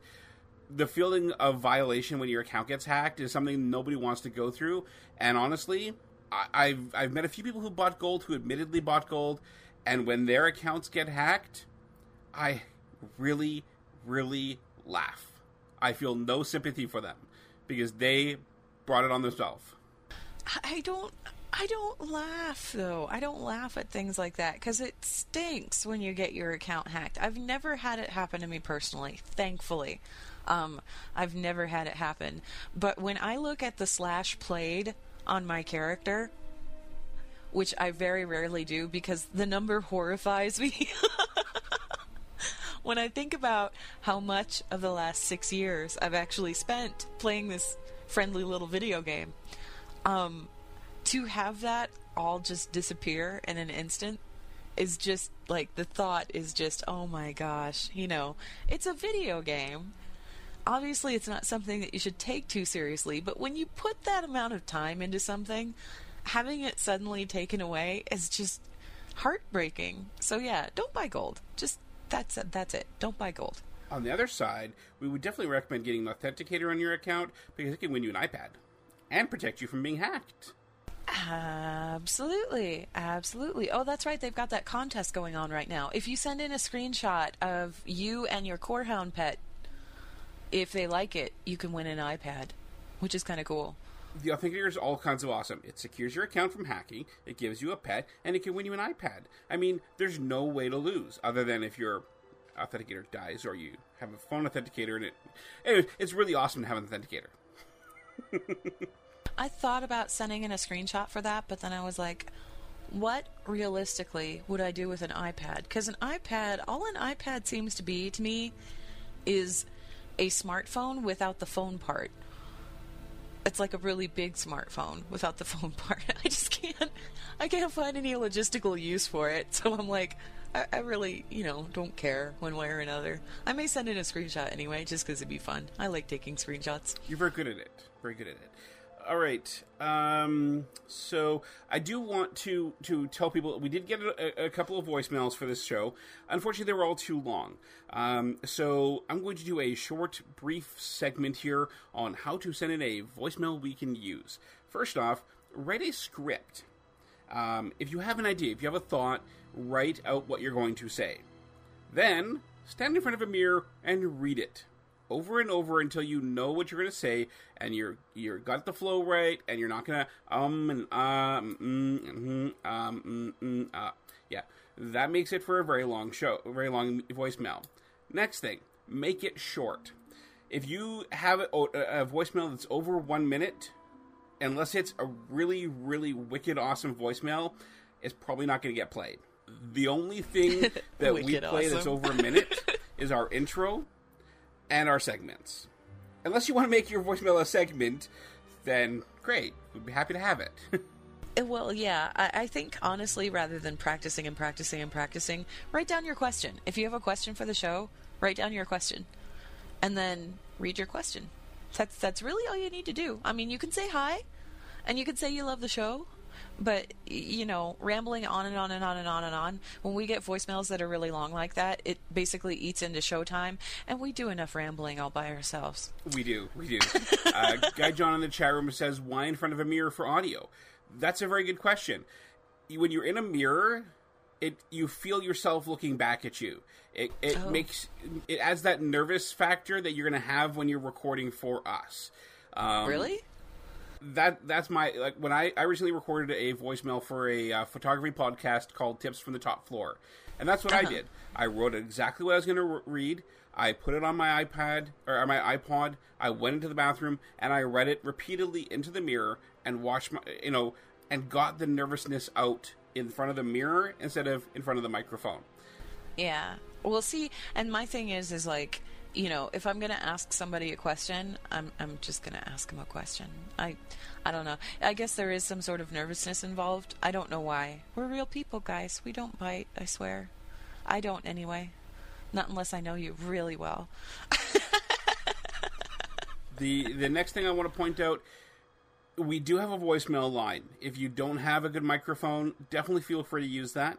But if you can, Yeah. record an MP3. Email it in to us. As long as your MP3 is under 10 megabytes, and honestly, if it's 10 megabytes, it's probably much longer than we're going to be playing on the show. way, way, way too long. if, if your file is more than one megabyte, it's probably too long for the show. Um, unless it's a segment, we don't mind if our segments are that long. But if it's a if it's a voicemail, we we like it to be a, lot, a bit shorter. Definitely want to have you guys send your. We love having your voicemail sent in. Uh, we love playing your voicemail. We do recommend It's just a trying to, to to make it as best as possible. Um, it's a time issue. Hon- honestly, all. we, we've played lots of voicemails on the show. Some of them weren't the greatest, but I wanted to play them because they had good questions. But if if your voicemails are always the same, r- rambling, stumbling, you know, r- you know, stem, you know, tangents, and honestly, we have lots of tangents already on the show. It's me. I go tangents all the time, and Shade she writes tangents for a living. Okay, Madros, I think we've probably rambled about how not to make a rambling voicemail long enough. really? I, I thought we could ramble a little bit longer. the short end of it. If you're leaving a voicemail, keep it short, keep it sweet, keep it to the point. We're all good. Fine, fine. All right, so moving along, since apparently I'm rambling, um, there's there's a couple of things that I want to talk about. Have you? Like, I don't know. if Do you have an herbalist at all? Um, I do have an herbalist, yes. I haven't done any herbing this week, and I really, really wish I had. Well, apparently, and I'm not. I have not seen this. I've only seen it. I've, I've, I haven't found evidence of this happening, but I have heard about it on Twitter. It appears there's going to be a hot fix that's going to uh, nerf a bit of the over over uh, over spawning of some herbs. When, yeah, when patch 4.0.6 came out, we kind of, um, I don't know if it was accidental or if they did it on purpose, but we kind of reverted to that insane spawn rate for herbs that we had when Cataclysm launched.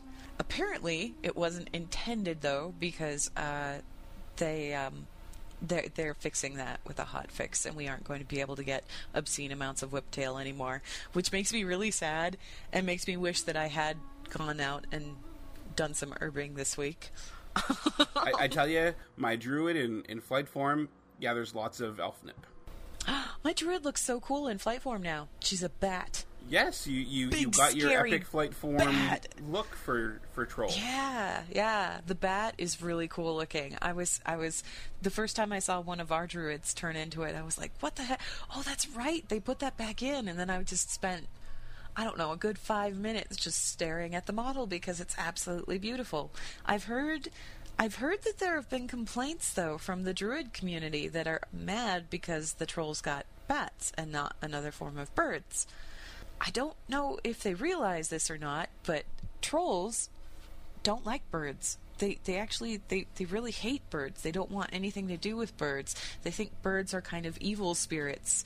And, and bats are really the way that they would go with that. So it totally makes sense for them to be a bat. The bat form for a troll druid is just as valid as, you know, the kind of the, the, the raven, the storm crow look that the night elves have. It's just very iconic of that particular race. And that's all I got to say about that. Unfortunately, my druid, my Worgen druid is not high enough to see the new Worgen flight form, but I'm really excited about it. Oh yeah, just just wait. It'll be really cool. You'll love it. And I'm uh, I'm actually looking at the uh, updated the, the blue post. Uh, they have updated the uh, hotfix post, and it does actually say Whiptail. Uh, that's only the, the only one they're referring to. Uh, was spawning too quickly in Uldum after patch 4.0.6. The spawn time has been Boo. reduced. Boo. Hopefully, it was this won't mean that there's 20. I counted 20 different dr- druids in flight form flying up and down that one river in Uldum trying to get the Whiptail. Now there might be only I 10 wait. for the amount of Fliptail. Yeah, see, I wait. I wait until very, very late at night, and that's when I go and farm my herbs if I'm going to do it at all. Because do, trying to do it during prime gaming time, uh uh there's too many people out there looking for it. So I just wait until really late, and, and generally, if, if I'm doing it like, you know, 2 in the morning or something like that, there's maybe two other people out there with me. So the competition really isn't That, that, that, that was it. That was at Um, 1 a.m. server time. There was 20. And, Yeah. and that's not even counting all the people on dragons and birds. Now, mind you, you also have you're on a very Oh, high yeah. pop server. My server, not really that high of a population, so I have it a little bit Well, better. I'm, I'm hoping. but it's still kind I'm of hoping annoying. the nerfing of the spawn rate will cause less people to be there. Um, but it, honestly, it is quite frustrating when you're trying to. I mean, I'm trying to farm up for flasks and stuff and make all the stuff for my Vial of the Sands when I finally get that, and I can't do anything because all I'm getting is, you know, I- I'm being followed by 20 birds trying to get to them before me. It's really frustrating. really, Yeah. really frustrating. Um, but uh, there is actually uh, um, the fix to the Exalted title is now actually going to be in the hot. Is it being hot fixed for this? Um, And uh, I mean, there's a couple other things, but uh, nothing, nothing otherwise that's huge uh, for this uh, hot fixes tonight. No. It's just some minor things that actually needed to be addressed. Um, the exalted title thing, I know a lot of people in my guild that are going to be very happy about that. Um, I was lucky that I still had 50 reputations, even without, you know, so my title didn't get taken away, but I was lucky. And the only reason that that happened for me was because I've had the exalted title for so long. that like you know the reputations that you get at the Argent tournament, the reputations that you got in Icecrown Citadel, the reputations you got elsewhere, it um, just added to the forty that I already had. Um, I'm really glad that a lot of my guildmates, you know, that worked really hard to get that title are getting it back again. Yeah, for sure. Uh, when you work so hard for something, you shouldn't have it taken away. And I, I can definitely see that they probably just don't have the the technology or the the code to allow them the possibility of just having just some of the um, some of the folks get that. So And yeah, you know, and I was thinking about it, and I'm like, dude, it's just a title. It's not even like it's anything important, really. Gosh, why are you people getting so worked up over it? And then I realized, no, no, because when I got that title, you know, I was really proud of that title, and I wore it like crazy for like months before. I think I replaced it with the Kingslayer. I think that's actually what I replaced it with. It wasn't until that point. And when I when I thought about it, when I really thought about it, and I went back to that place in time where I was in Dire Maul for like four hours at a stretch, doing the stupid ogre quest and turning in those dumb ogre suits to get my little exalted status with the goblins up to where it needed to be. Yeah, I would have been furious if I had lost that title. I, I really would have. I can definitely understand that perspective. And people had a right to be feared. It would be like somebody coming up to me and saying, "Hey, by the way, we're going to take away your Amani Warbear." I'd be like, "Say what?" And yeah. over my dead body. I don't think so. No, I love my bear, my bear of the shrunken heads. He's really cool. But uh, let's see here. How are we doing on time? Well, let's wrap up the show. Uh, but first, I do want to find out from you, Shade. I, I, actually, I asked people on the group quest this past weekend this, as well. What is your favorite memory from Blizzard's pro, like Blizzard's games for the past twenty years? Out Oh my gosh, out of everything? uh, all of the games you, of Blizzard's you've played, what's your favorite memory? Oh my gosh. I've got a few happy ones, and I've got one that's kind of nostalgic and bittersweet. And I think I'll talk about the nostalgic bittersweet one, although. okay, this is me kind of choking up on air. Okay, guys, you get raw emotion. I'm sorry. Um, when I first got World of Warcraft, uh, I got in on the beta.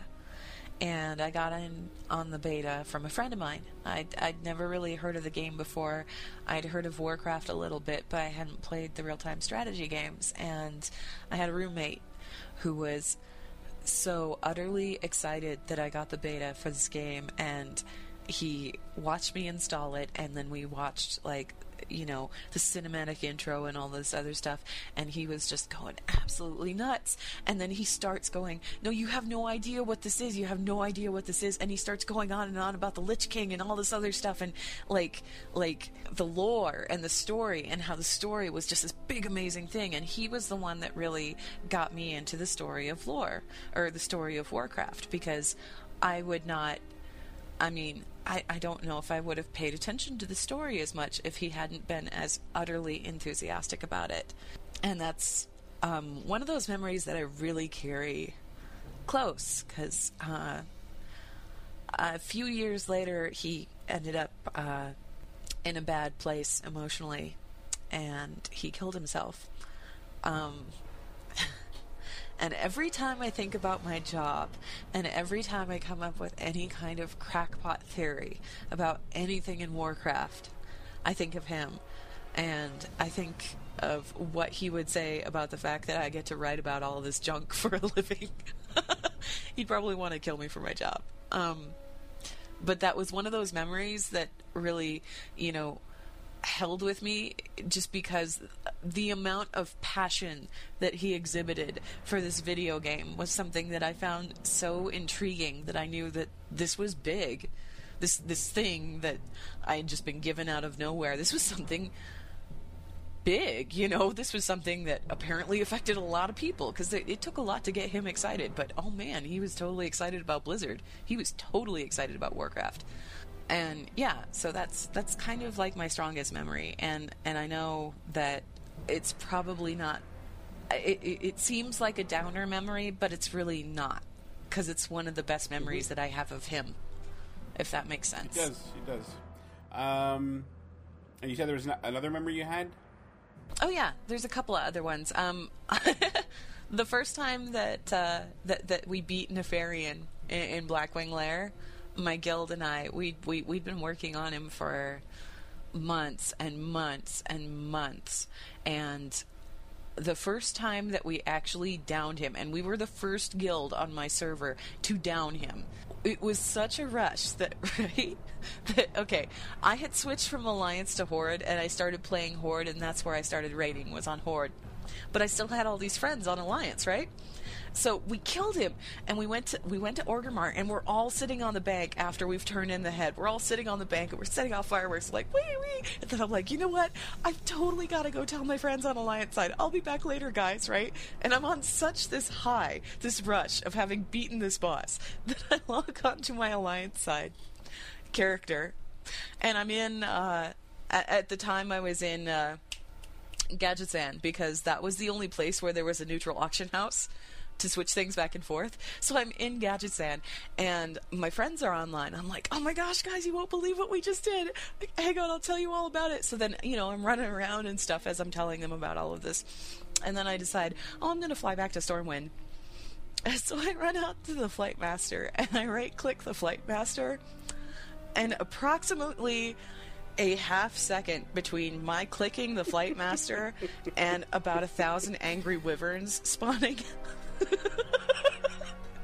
I realize that in my excitement, I have gone to the wrong flight master and I am completely dead. like, just splat. but that was the kind of excitement that you felt at that point in time. Because, I mean, reading back in vanilla, it really was a second job. And I'm glad it's gotten not necessarily easier, but a little li- a little less stressful. Like it's a little easier to farm for things. It's a little bit easier to uh, prepare for raids and that kind of thing. Because I mean, back when I was raiding, you know, on your off nights, you would go to Felwood. And you know the little plants in Felwood? You would go pick the little plants in Felwood because they would help you out while you were raiding. And oh, God forbid you had to make any flasks or anything like that because um, they they getting the materials for them was just completely insane.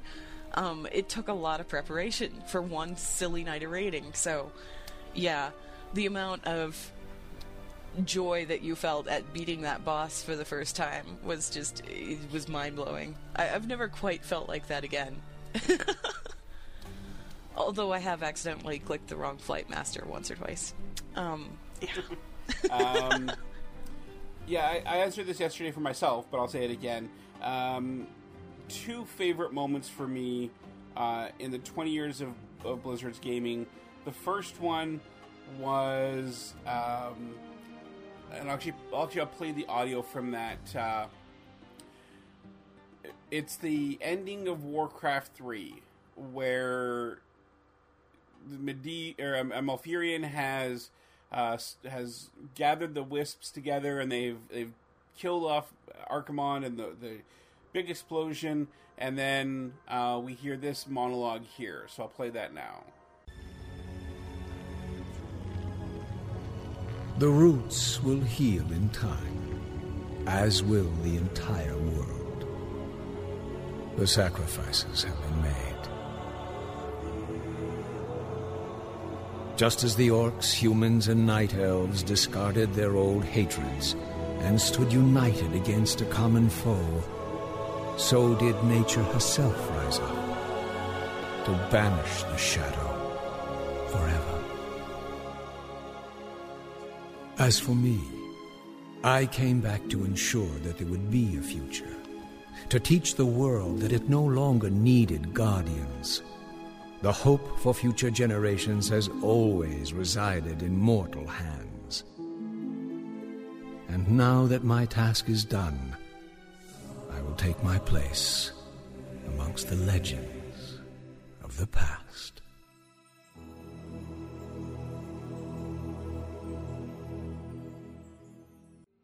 I love Medivh so much. Anyway, okay. When I when I first heard that back, you know, Warcraft three, first time completing it, Yeah.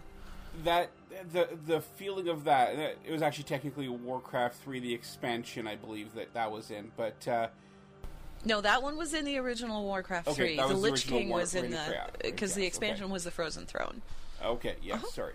Um, but just the the feeling that you know how epic this world had become from you know Warcraft One, orcs of hu- orcs and humans. Um, you know how amazingly detailed, how expansive, all of these new races, all of this new stuff being brought into the world. Um, it was really, you know, to see how far it had come was so amazing. And back then, I didn't know about World of Warcraft. You know, they I don't think they announced it even back then. Um, but the feeling of that to see, you know, this legendary character, which we really didn't know that much about at that point, because I don't even think the book was out yet. Guardian, the Guardian of uh, Last Guardian? Last Guardian. I don't, I don't believe the book was out yet to tell us his history, but to you know, you could feel in his voice and in his mannerisms that he was an he was an ancient character, even if he wasn't an older, you know, been around forever type character. He was he was an old soul, so to speak, and he had the, this power about him. And just hearing him talk about, you know, the you know the world and and what he had done for it and what he had tried to do was just awesome. 20 years 20 years of of blizzard is an incredibly long time to be doing anything and i think what i appreciate most about the fact that you know a- about blizzard is that they still approach gaming with the same gusto that they did when they originally came out with their first stuff Definitely. it, it hasn't changed. The, the the sheer love that they have for video gaming and creating video games, it's obvious in everything that they do. Yeah, for sure. And. I really appreciate that they've, you know, even though they've turned into this multi-million dollar company and Activision and blah blah blah, they still haven't lost that that spark of who they really are, which is a bunch of dudes that really think that video games kick ass. and it's obvious. It's obvious with everything that they do. Yeah, and the second one was, you know, when the when I first saw that World of Warcraft, the first cinematic, the dwarf and his bear, you know, cresting the hill towards Ironforge, the I believe it was the Tauren Druid or Shaman with his big, um, with his big totem Stick. and you know the dust on the wind. Um, and just seeing all of that, that that whole thing was just like, whoa i mean it's even more awesome more memorable than um, than even warcraft 3 made it and warcraft 3 made it a huge huge world to my mind um, and then getting into the beta and and seeing the the game realized was just like holy crap you know Yeah, I can't even. I mean, I came into Warcraft when World of Warcraft was in beta. That's when I started researching and finding out about the Warcraft universe and all that other stuff. I mean, I'd seen the RTS games, but I hadn't really played them because I didn't have a background in the RTS stuff. Um, however, I, I- can't imagine what it would be like for somebody that played the strategy games and you know got into the story and everything to all of a sudden see this three dimensional world of everything that they played in that strategy game just come to life. I mean, that had to have been so cool. I, I can't imagine, you know, what it must have felt like at Blizzard in the early development of World of Warcraft when they were first bringing in the actual playable models of the characters and seeing it realized And, yeah. that that that RTS game realized into what World of Warcraft became. In this three dimensional thing, it's so cool. It I is mean, so cool. Really, Warcraft three was somewhat three dimensional. I mean, we did see multiple facets, and and there was lots of really awesome cinematics. But to see World of Warcraft, where you control the camera angles and you control everything, all this stuff, it was just like, wow. You know, I, I can't imagine what it must have been like for for the Blizzard developers back then. And to think those people who worked on Vanilla WoW are now working on Titan, that's gonna be a one hell of a game. It's gonna be a lot of fun. I, I can't imagine it like seriously. I, I with the amount of people that they have behind it and the staff that they have behind it and everything else that they have behind it, I cannot even imagine it being anything but fantastic. For sure, for sure. You know. But uh, on that note, uh, one more thing I wanted to mention uh, before we do our final wrap up. I was talking to one of our guildies in Heroes of Lordaeron. Uh, his name is Ranek, and he wanted he wanted to thank you and I, Shade. Um, he okay. He's been listening to the show for a while, and he was actually deployed. He's with the U.S. Navy, and he was deployed for a while. And he Oh. said that our show really kept him connected to the community and to the game, and made him feel like he was part of something still, even though he couldn't play being overseas. Aw. Um, so Yeah, my brother was in the Navy for like almost, I think, like eight years or something. So anytime I hear anything from the military people that are serving overseas and that kind of thing, I'm just like, man, you guys totally rock Yeah. for doing that. So I, I, I. I wanted to So, pass that yeah. along to you, Shade, because he, he did want he did want to thank both of us for uh, for making an awesome podcast that uh, helped him uh, really you know feel like he was still part of the community while he was unable to play uh, when he was deployed. So uh, thank you, Ranok, for for mentioning that to me, and uh, thank you for listening. And I'm sure all of our U.S. listeners say thank you for your service. And yeah, thank you for your service because I it's you that really needs to be thanked there for actually going out there and for sure and, accomplishing all that As stuff. an, a, a second aside, thank you to Haster for being our moderator tonight since Jen couldn't make it. Uh, she she has think allergy issues. Oh, but I'm not going to really work him because now I'm going to just toss links out and stuff that he's really going to have to hurry to catch up to. So before we do get up with our usual round roundup of stuff, I do want to again thank Doghouse Systems, really awesome makers of great gaming computers. Definitely check them out at doghousesystems.com. Haster will put that link in the chat room, I'm sure. We also want to thank Audible. If you are looking to check out audio audiobooks, a free trial is all we ask you to do. You'll find out how awesome they are, and I'm sure that you'll want to stay on with them. That's again audibletrial.com slash bacon, or just check out our show notes for a link there. Also, our listener survey. Yeah, And remember, the book week, of the week, Stormrage the by book Richard of the Knaak. week Really awesome Storm narration. Rage. They they give you about a five minute it out. sample. We only played you about a minute or so of that.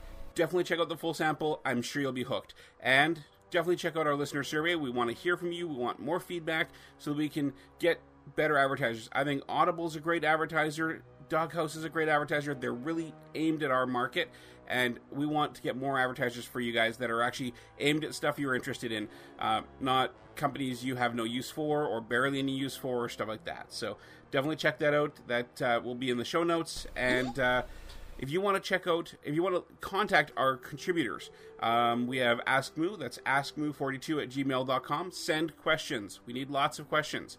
Uh, and Warcraft Less Traveled at gmail.com is I can contact Skolnick and let him know how to find uh, all of the hidden places you found. And I actually sent him the one I was talking about last week. It's uh, just in the bottom part of Eastern Plaguelands, a big, big, huge field. Um, that would be a perfect place to do any kind of uh, machinima you want to do of big battles, because I doubt there's going to be anybody coming nearby. So Uh, definitely check War- warcraftlesstraveled at gmail.com if you want to send Skolnick some tips on where to go. That's right, you can tell Skolnick where to go. Just go to email Skolnick at warcraftlesstraveled at gmail.com. Shade, tell people how they can contact us. You can contact us via voicemail. If you don't feel like recording a voicemail for the show, you can always, always, always call 1 785 ATA WOW 5. That's 1 785 282 9695. You can check us out on iTunes and download the show there. You can also rate and review the show, and we like both of those things, so feel free to do so. You can reach us via email at show at allthingsazeroth.com. You can reach Medros at medros at allthingsazeroth.com. And you can reach me at shade at allthingsazeroth.com. You can also find us on Twitter at All Things As. You can follow Medros at Medros. You can follow me at Shades O Gray. That's Shades, the letter O, and then G R E Y. You can also follow Dawn Forge, our kind of parent published company thingy who also has several different podcasts that you can check out. There's the Obscure Cast, there's Halfway Around the World, there's uh, what's the other one that we've got? We've got another one now, don't we? Oh, Group Quest. Excuse me. uh, speaking Yeah, of we, we have we have Group Quest halfway the, around the world. You can also check out Obscure Cast, which is one of our shows on Dawn Forge, and of course this one, All Things Ass. Yep, and speaking of Group Quest, be sure to tune in for Group Quest this Saturday. I'll be on there along with Matthew Rossi, who is the other lore columnist over at WoW Insider. We've got Gracier coming on, and we've also got Matt McCurley coming on, and it's going to be an absolute lore fest. So check it out Saturday. Sorry? Sorry, go ahead. Saturday, 2 p.m. Central Time. Be there. yeah, if you, if you thought me, Shade, and Gracier on a show was awesome, we're adding two Matts in this, and it, it's going to make it even better. it ought to be fun. Yeah, check us out also on Facebook. We have a fan page and a group for the show. We also have a Dawn Forge one, a Group Quest one, a Halfway Around the World one, and I'm sure Obscure Cast is on there too somewhere. Um, also, as I said earlier in the show, check out the Dawn Forge forums. That's the dawnforge.com. There's forums there. And we do want to hear from you commentary, thoughts, criticisms, reviews of books. We have we have the Audible section there now, so uh, let us know what you think. Indeed, Eh, maybe we'll maybe we'll make it a podcast in the very near future. And lastly, finally, check out our web host, dreamhost.com. They have great service, great great stats behind their their uh, service. They have lots of really good features.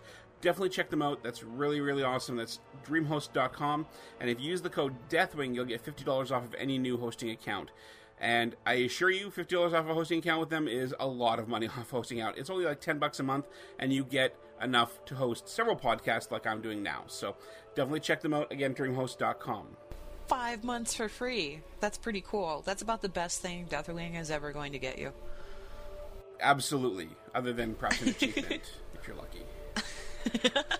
Anyways, thank you again for everybody for tuning into this great World of Warcraft podcast. Um, and uh, before we do, do go, one more thing, I want to wish Randy Jordan of the Instance great luck in his career in the gaming industry. Uh, he has left the Instance podcast, but he's still doing other podcasts through Frog Pants. Uh, so definitely check out the Frog Pants website. I believe it's frogpants.com, but I may be wrong on that. Um, just search for it online. I'm sure you'll find it. Um, they I'm kind of sad that he's going, but I do wish him all the best. well, they have announced the uh, one of the replacement co-hosts is going to be Terpster. Uh, so Hey, there you go. Definitely, definitely uh, a really good choice for for uh, for a replacement co-host, and it's also uh, one of their guild members, Dills, who's been on the show a couple of times.